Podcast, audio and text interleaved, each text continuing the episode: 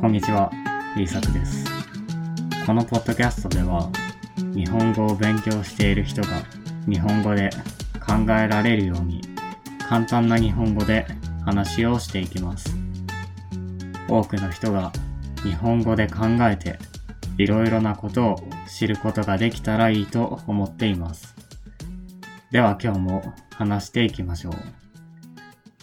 今日のトピックは完璧主義のための1%の改善です。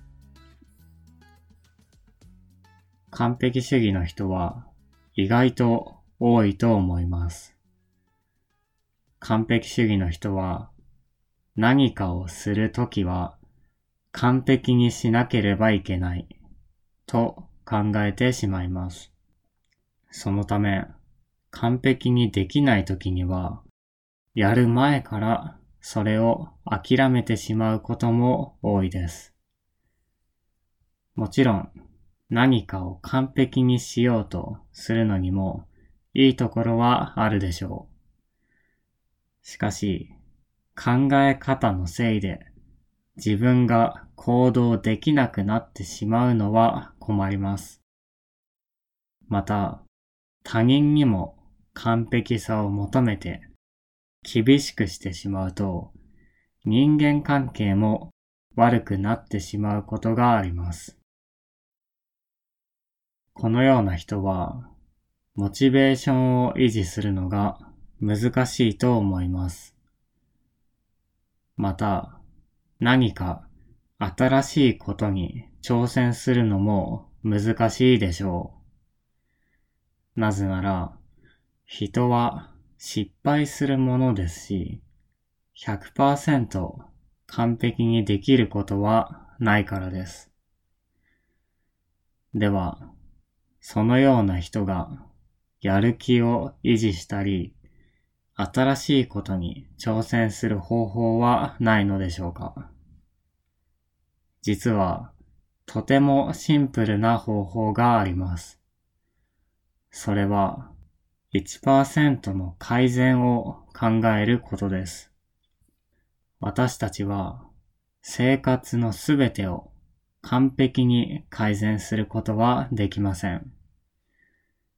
どれほど優れた人であっても、一度にそれほど大きな変化を起こすことはできないでしょう。むしろ変化には小さな積み重ねが必要なものです。この小さな積み重ねをするために1%の改善を考えることが役に立ちます。なぜなら1%の改善でいいんだと思うことができればその行動をするのが簡単になるからです。私の人間関係のすべてを改善することはできないけど、何か1%改善できることはないだろうか。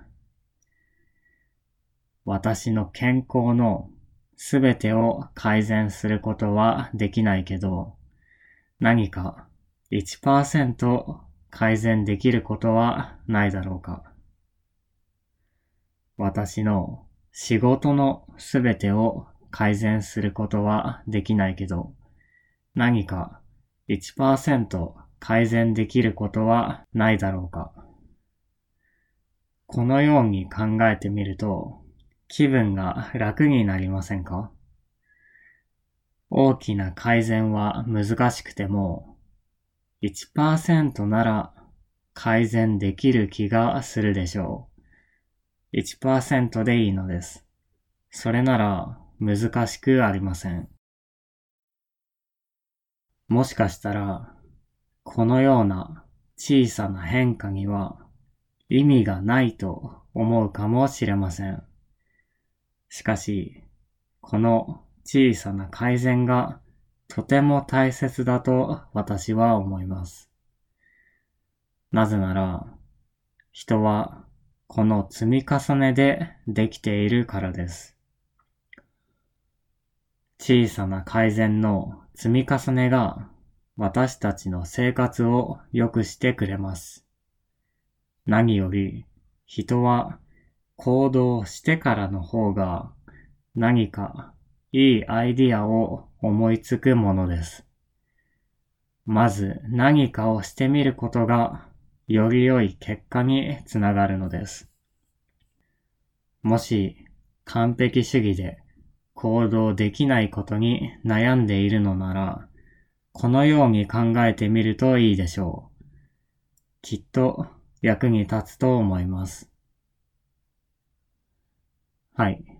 今日は完璧主義のための1%の改善について話してきました。何かを始めようとするときに最初から完璧を目指すのは難しいものです。しかし、簡単なことから始めると、私たちはもっとよく考えることができるようになります。そのために、まずは小さなことから始めるといいでしょう。はい。では、聞いてくれてありがとうございました。また次回のポッドキャストでお会いしましょう。